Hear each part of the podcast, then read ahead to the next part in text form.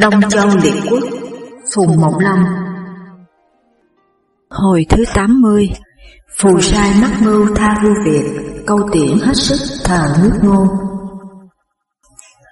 Quan đại phu nước Việt là Văn Chủng được vua Ngô cho hòa, về tâu với vua Việt rằng vua Ngô đã rút quân về, có sai quan đại phu là Dương Tôn Hùng theo tôi đến đây để dục khởi trình, còn quan thái tể là Bá Hy thì đóng quân ở Ngô Sơn để đợi chúa công sang cống. Câu tiễn nghe nói hai hàng nước mắt chảy xuống ròng ròng.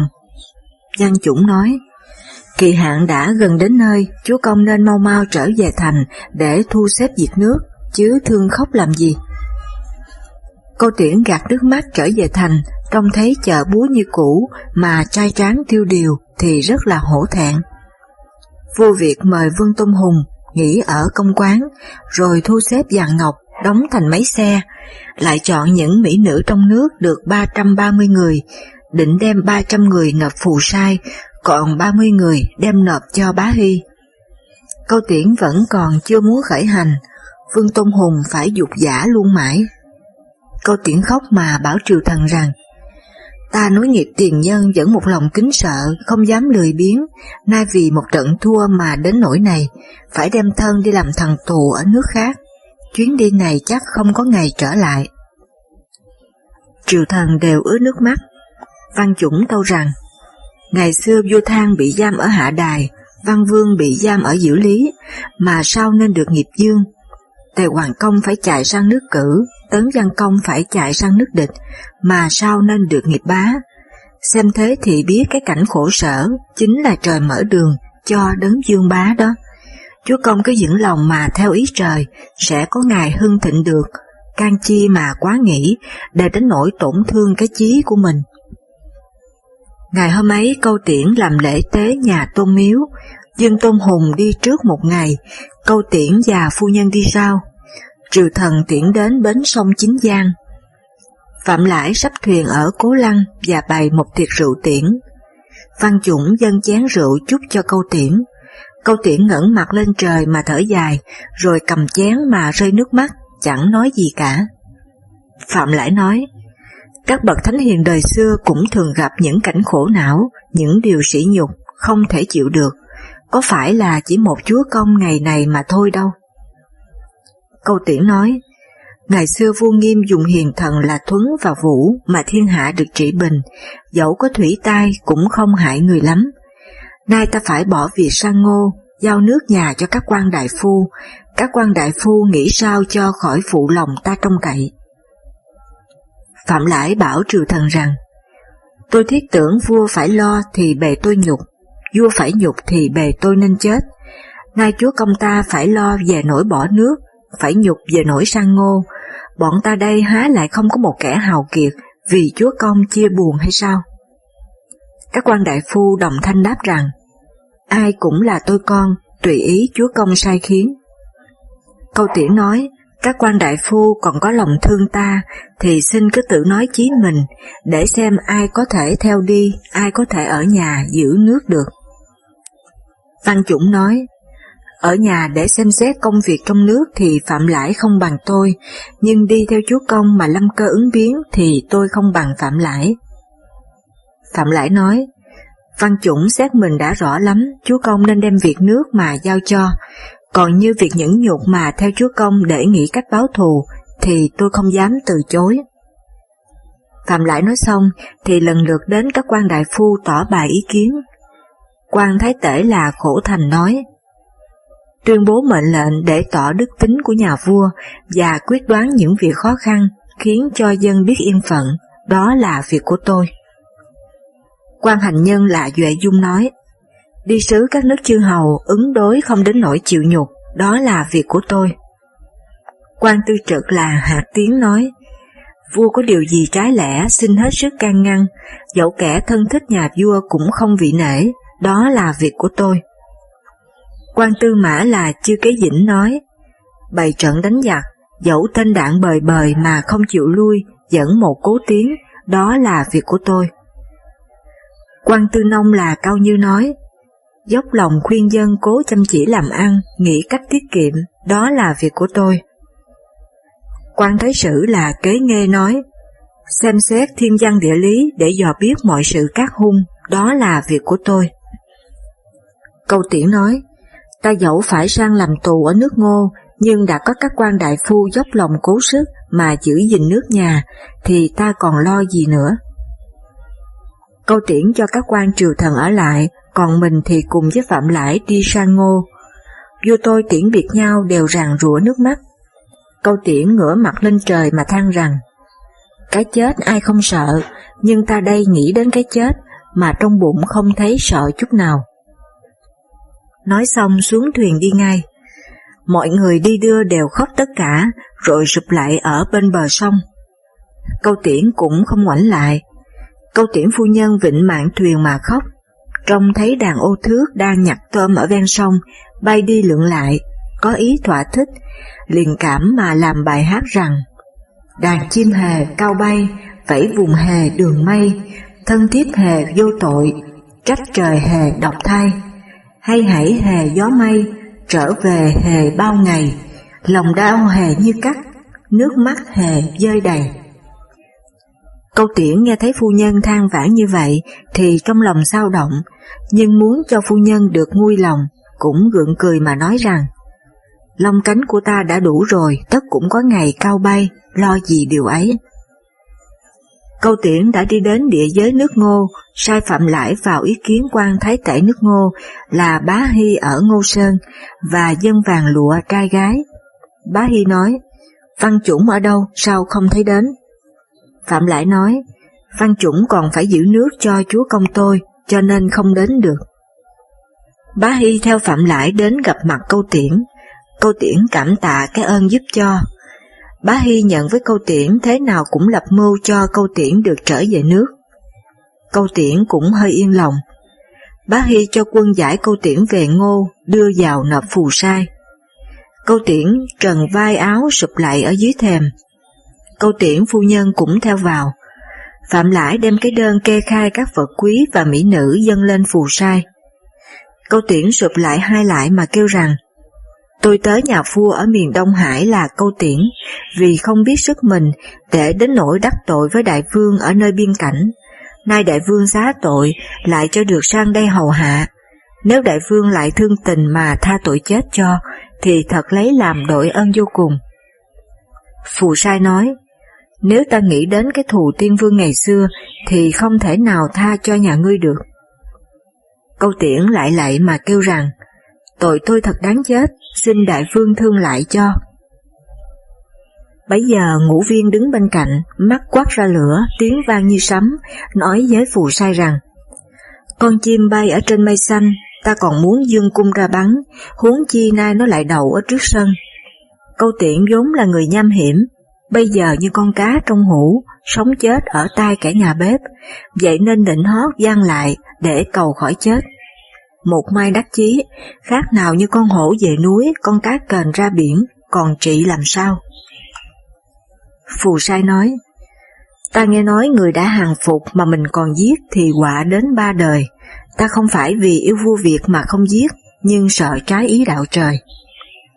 Bá Hy nói, quan tướng quốc chỉ nghĩ cái lợi trước mắt một lúc mà không hiểu cái lợi yên nước về sau. Đại dương nói thế thật là một bậc nhân giả. Ngũ viên thấy phù sai tin lời du nịnh của bá Hy, không theo lời can của mình, thì căm tức mà lui ra. Phù sai nhận lễ vật của câu tiễn rồi sai Dương Tôn Hùng làm một cái nhà đá ở bên cạnh mộ Hạp Lư, giam vợ chồng câu tiễn ở đấy, lột mũ áo đi mà cho mặc quần áo xấu, bắt giữ việc chăn ngựa. Bá Hy vẫn giấu giếm đem thực phẩm cho, nên câu tiễn không đến nỗi chết đói. Mỗi khi phù sai đi chơi, lại bắt câu tiễn cầm roi ngựa, đi đất ở trước xe. Người nước ngô đều trỏ mà bảo nhau rằng, đấy là vua nước Việt. Câu tiễn chỉ cúi đầu mà đi. Câu tiễn ở nhà đá đã được hai năm, Phạm Lãi sớm tối hầu hạ không rời một bước. Một hôm phù sai triệu câu tiễn vào ý kiến. Câu tiễn sụp lại, Phạm Lãi đứng ở phía sau. Phù sai bảo Phạm Lãi rằng, ta nghe nói gái khôn không lấy chồng ở nơi cửa nhà tan nát, danh hiền không làm quan ở một nước diệt vong. Nay câu tiễn vô đạo, nước đã sắp diệt, vua tôi đều làm nô bọc, bị giam cầm ở trong nhà tù, chẳng cũng đã nhục lắm ru. Ta muốn tha tội cho nhà ngươi, nếu nhà ngươi biết đổi lỗi, bỏ việc theo ngô, thì ta sẽ trọng dụng. Đó là bỏ ưu quạng mà lấy phú quý, nhà ngươi nghĩ thế nào? Bấy giờ câu tiễn phục ở dưới đất mà khóc, chỉ sợ Phạm Lãi theo ngô mất. Phạm Lãi sụp lại mà tâu với phù sai rằng, kẻ đã mất nước không dám nói hay, tướng đã thua trận không dám nói mạnh. Tôi là kẻ bất trung bất tín ở nước Việt, không biết giúp chúa công tôi làm điều thiện, để đến nỗi đắc tội với đại dương. May mà đại dương không giết, cho vua tôi được gần nhau, để ra vào hầu hạ đại dương. Thế thì tôi đã được mãn nguyện rồi, có đâu còn dám mong phú quý. Phù sai nói, nhà ngươi đã không chịu đổi ý thì lại cứ về nhà đá. Phạm lại nói, xin dân mệnh. Phù sai đứng dậy trở về cung, câu tiễn và Phạm Lãi trở về nhà đá. Câu tiễn ăn mặc tồi tàn, cắt cỏ nuôi ngựa. Câu tiễn phu nhân cũng lôi thôi rách rưới, đi gánh nước để quét dọn phân ngựa. Còn Phạm Lãi thì kiếm củi để nấu cơm, mặt mũi gầy gò. Phù sai sai người do thám, thấy vua tôi nước Việt cùng nhau làm lụng, không ra ý quán giận, mà suốt đêm suốt ngày cũng không thấy buồn rầu chút nào, mới cho là đồ vô chí, chẳng nghĩ đến làm chi nữa. Một hôm phù sai lên cô tô đài, trông thấy vợ chồng câu tiễn ngồi ở cạnh đống phân ngựa.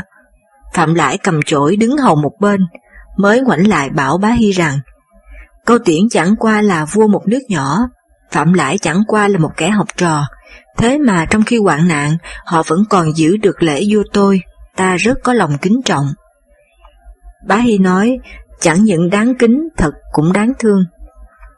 Phù sai nói, thật như lời quan thái tể nói, ta đây nghĩ cũng thương tình, nếu hắn biết đổi lỗi thì phỏng có nên ta không? Bá Hy nói, đại vương mở lượng hải hà mà thương kẻ cùng khốn gia ân cho việc, chắc là việc cũng biết đền ơn, xin đại vương phải quyết đoán. Phù sa nói, ta sẽ sai quan thái sử chọn ngày tốt để tha cho vua Việt về nước.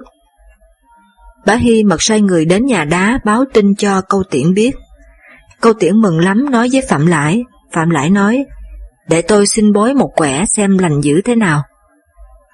Phạm Lãi bói rồi nói với câu tiễn rằng, dẫu có tin như vậy cũng chưa nên lấy gì làm mừng. Câu tiễn nghe nói lại có ý buồn. Ngũ viên nghe tin phù sai sắp tha câu tiễn, vội vàng vào ý kiến phù sai mà tâu rằng Ngày xưa vua Kiệt giam vua Thang mà không giết, vua trụ giam vua Văn Vương mà không giết, đến lúc đạo trời quay lại chuyển họa thành phúc, thì vua Kiệt bị vua Thang đuổi, nhà Thương bị nhà Chu diệt. Nay đại vương giam câu tiễn mà không giết, tôi e rằng lại sắp có họa như nhà Hạ và nhà Thương. Phù sai nghe Vũ Viên nói lại có ý muốn giết câu tiễn, bèn sai người triệu câu tiễn vào. Bá Hy lại báo trước cho câu tiễn biết, câu tiễn kinh sợ lại nói với Phạm Lãi. Phạm Lãi lại nói, Chúa Công đừng sợ, vua ngô giam chúa Công đã ba năm nay, trong ba năm còn không nở, huống chỉ là bây giờ, chúa Công cứ đi không ngại. Câu tiễn nói, ta chịu ẩn nhẫn bấy lâu nay mà không đến nỗi chết, đều là nhờ mưu kế của quan đại phu cả. Câu tiểm vào thành ý kiến phù sai phải chầu trực trong ba ngày mà không thấy phù sai ra thị triều. Bá Hy ở trong cung ra, phụng mệnh phù sai, truyền cho câu tiễn lại về nhà đá. Câu tiễn lấy làm lạ hỏi, bá Hy nói, Đại vương nghe lời ngũ viên định đem giết ông vậy nên triệu đến, may gặp khi đại vương bị cảm hàng không thể dậy được, Tôi vào thăm bệnh, nhân tâu với đại vương rằng, người bệnh muốn cầu yên thì phải làm phúc. Nay vua Việt chầu trực ở đây chỉ đợi ngày chịu chết, quán khí xông lên đến trời. Đại vương nên tạm tha cho y về nhà đá, đợi khi khỏi bệnh rồi sẽ định điệu. Vì nghe lời tôi mà đại vương tha cho ngài về nhà đá đó. Câu tiễn cảm tạ không xiết.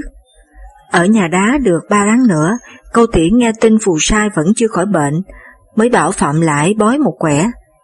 Phạm lãi bói xong, bảo câu tiễn rằng, phù sai không chết ngày kỷ tỵ thì bớt, đến ngày nhâm thân thì khỏi hẳn.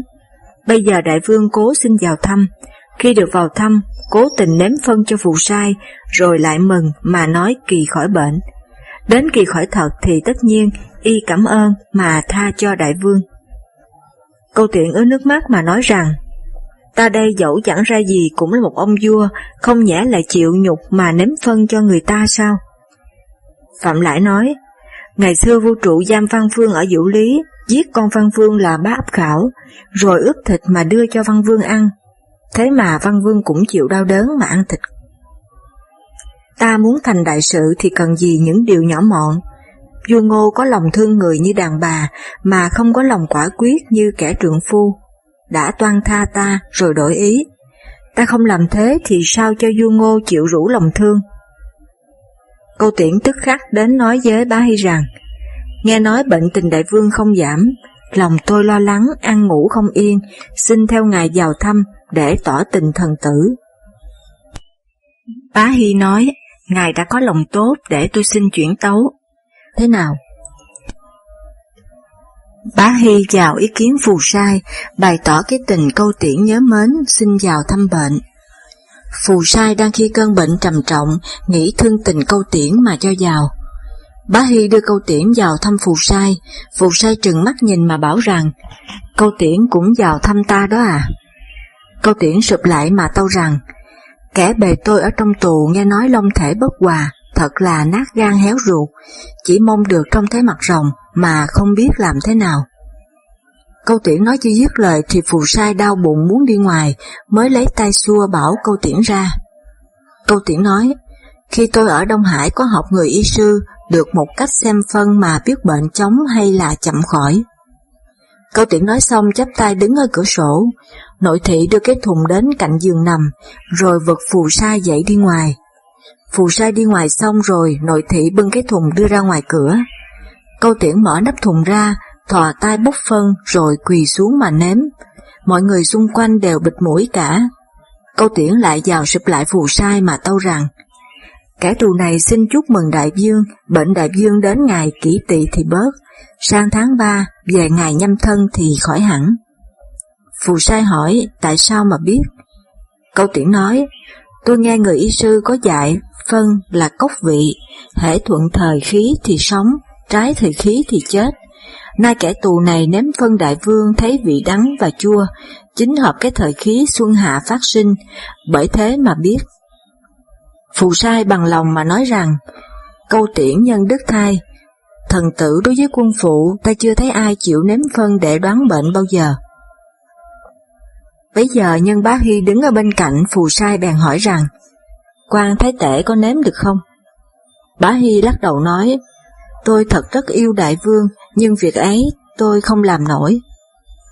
Phù sai nói, chẳng những quan thái tể, dẫu thế tử của ta cũng không thể làm được.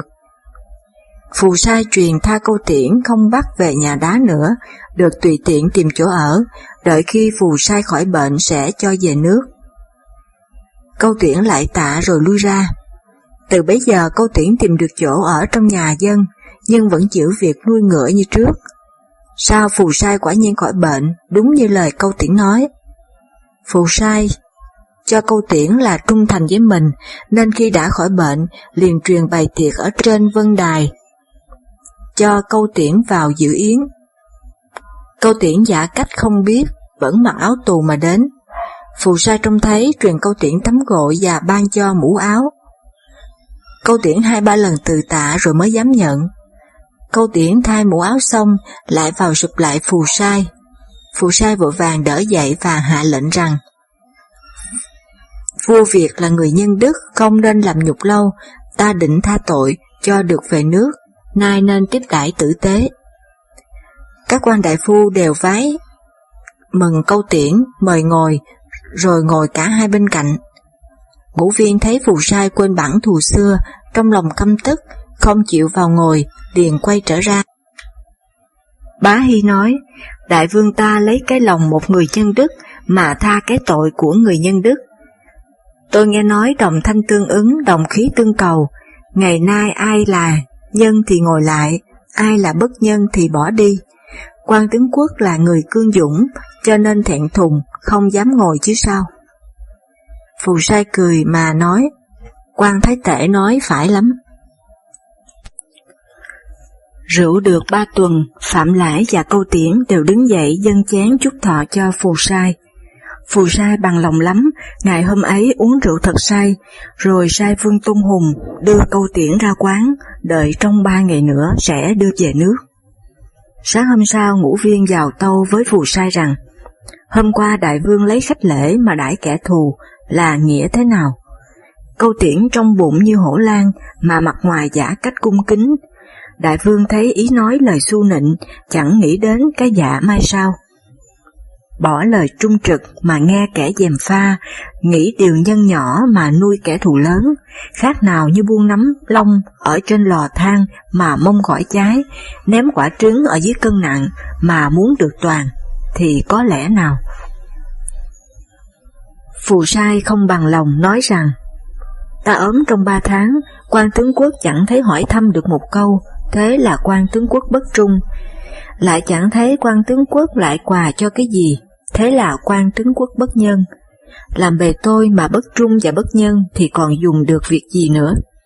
Câu tiễn bỏ nước mà sang đây, đem của cải đến dân nộp, đem thân làm tôi tớ, đó là điều trung. Khi ta có bệnh, chịu nếm phân ta mà không có lòng quán giận, đó là điều nhân. Nếu ta theo ý riêng của quan tướng quốc mà giết kẻ thiện sĩ ấy thì trời nào còn tựa ta nữa.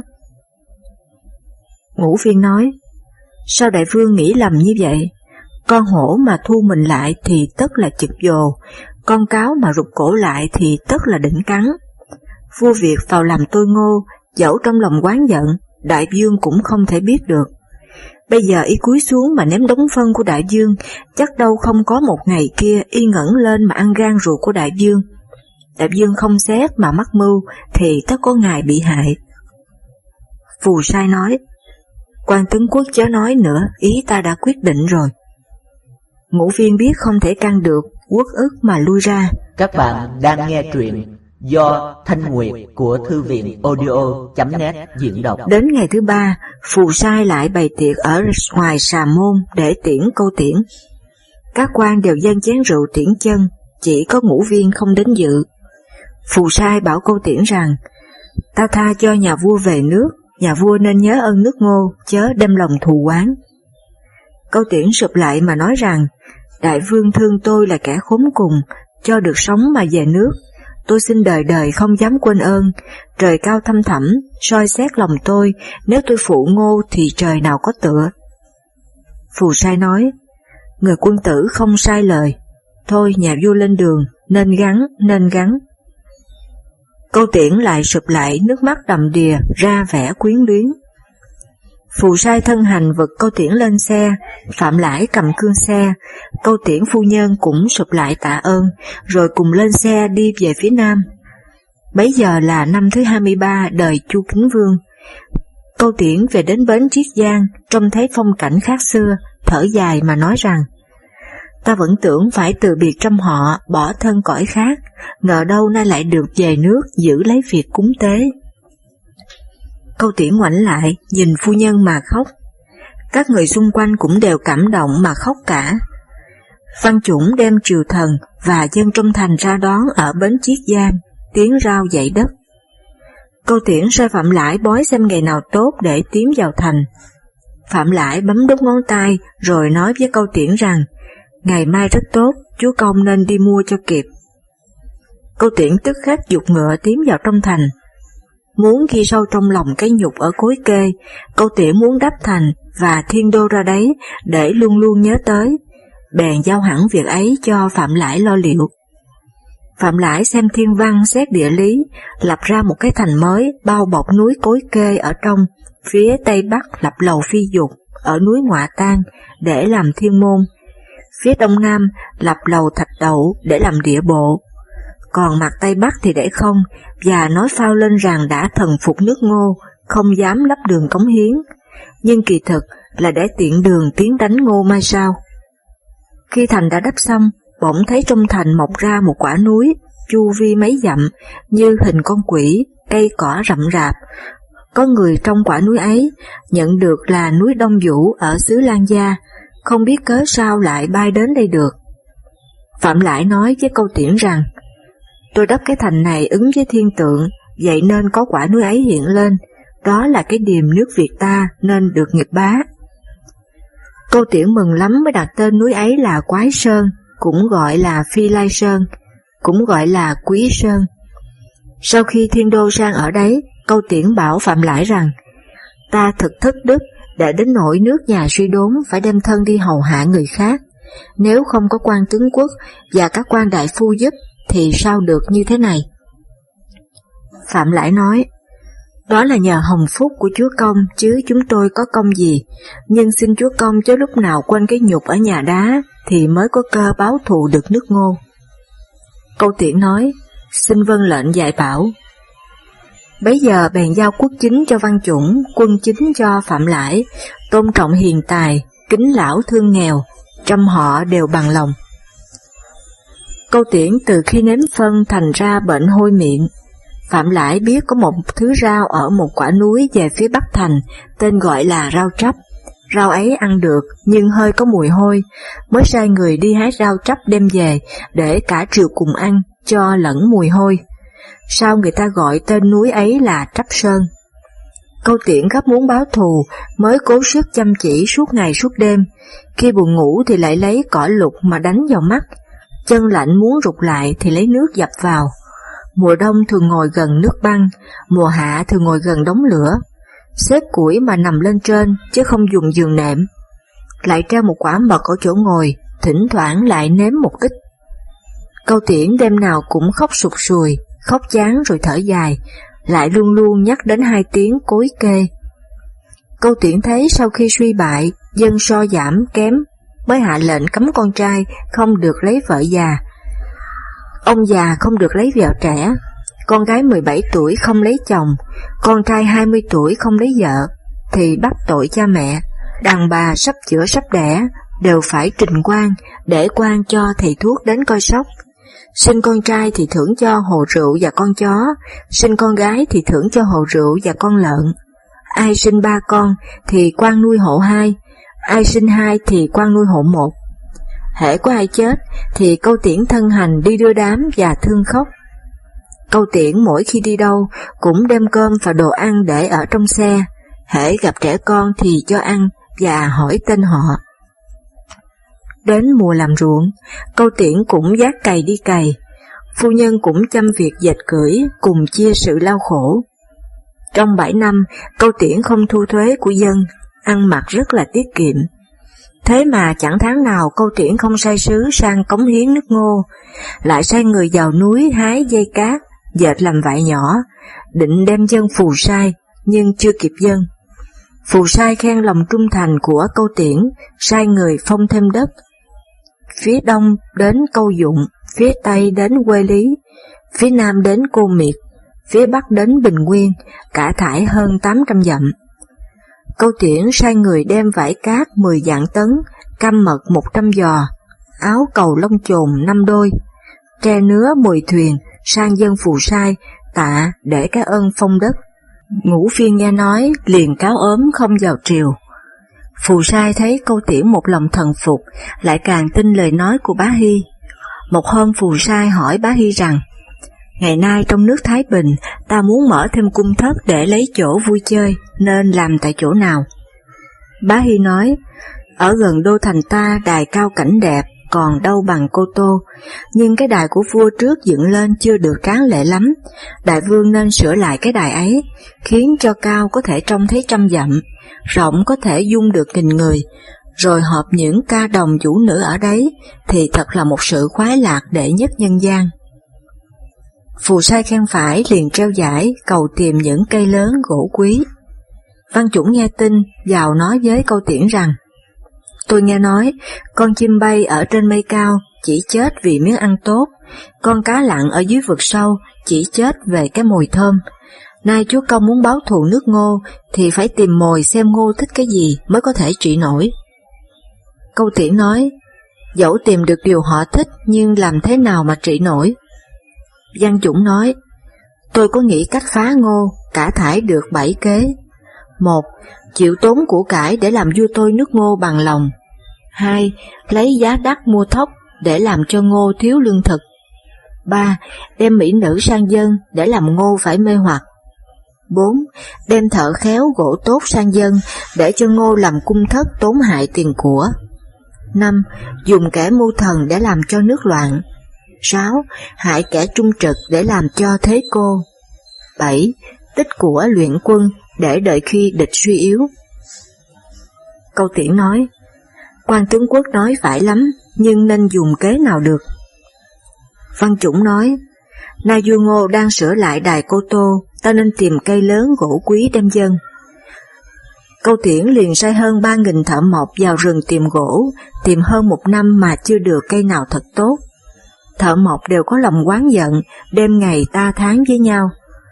Một hôm đang đêm tự nhiên trời sinh hai cây thần mộc, to 20 vi, dài 50 tầm, một cây ở phía nam núi gọi là cây tử, một cây ở phía bắc núi gọi là cây nam. Thợ mộc kinh ngạc vội vàng về báo với câu tiễn. Triều thần chúc mừng câu tiễn rằng, lòng thành của chúa công cảm động đến trời, cho nên trời sinh gỗ thần để giúp chúa công. Câu tiễn mừng lắm thân hành đến làm lễ tế, rồi mới sai đẳng đem bào dẫn đi và dùng thuốc xanh đỏ vẽ hình rồng rắn, sai văn chung đưa sang dân phù sai. Phù sai thấy cây gỗ to đẹp lạ thường, xiết bao mừng rỡ. Ngũ viên can rằng, ngày xưa vua kiệt làm linh đài, vua trụ làm lộc đài khổ dân hao của đến nỗi mất nước. Câu tiễn muốn hại ta nên đem dân gỗ này đó. Phù sai nói, câu tiễn được cây gỗ quý này không để mà dùng, lại đem dân ta, thế là lòng tử tế, sao lại từ chối? Nói xong truyền đem hai cây gỗ để sửa đài cô tô. Trong 5 năm mới làm xong, cao 300 trượng, rộng 84 trượng, trèo lên thì trong suốt được 200 dặm. Nguyên trước đã có con đường chính khúc đi thẳng lên núi, bây giờ làm rộng thêm ra. Trăm họ phải ngày đem phục dịch lao lực mà chết rất nhiều. Câu tiễn nghe tin báo văn chủng rằng quan tướng quốc nói nên đem thợ khéo gỗ tốt sang dân để cho hắn làm cung thất, tổn hại tiền của. Kế ấy đã thi hành rồi. Nay trên đài cao tất phải tuyển ca nhi vũ nữ. Nếu ta không tìm được người tuyệt sắc, thì sao làm cho hắn mê hoặc được? quan tướng quốc bàn mưu giúp ta. Văn chủng nói, việc gì cũng bởi trời cả, trời đã sinh thần mộc thì lo gì không có mỹ nữ, nhưng nếu ta sụt tìm thì e rằng dân tình náo động. Tôi nghĩ được một kế, có thể xem mặt hết con gái trong nước, lúc đó tùy ý chúa công kén chọn.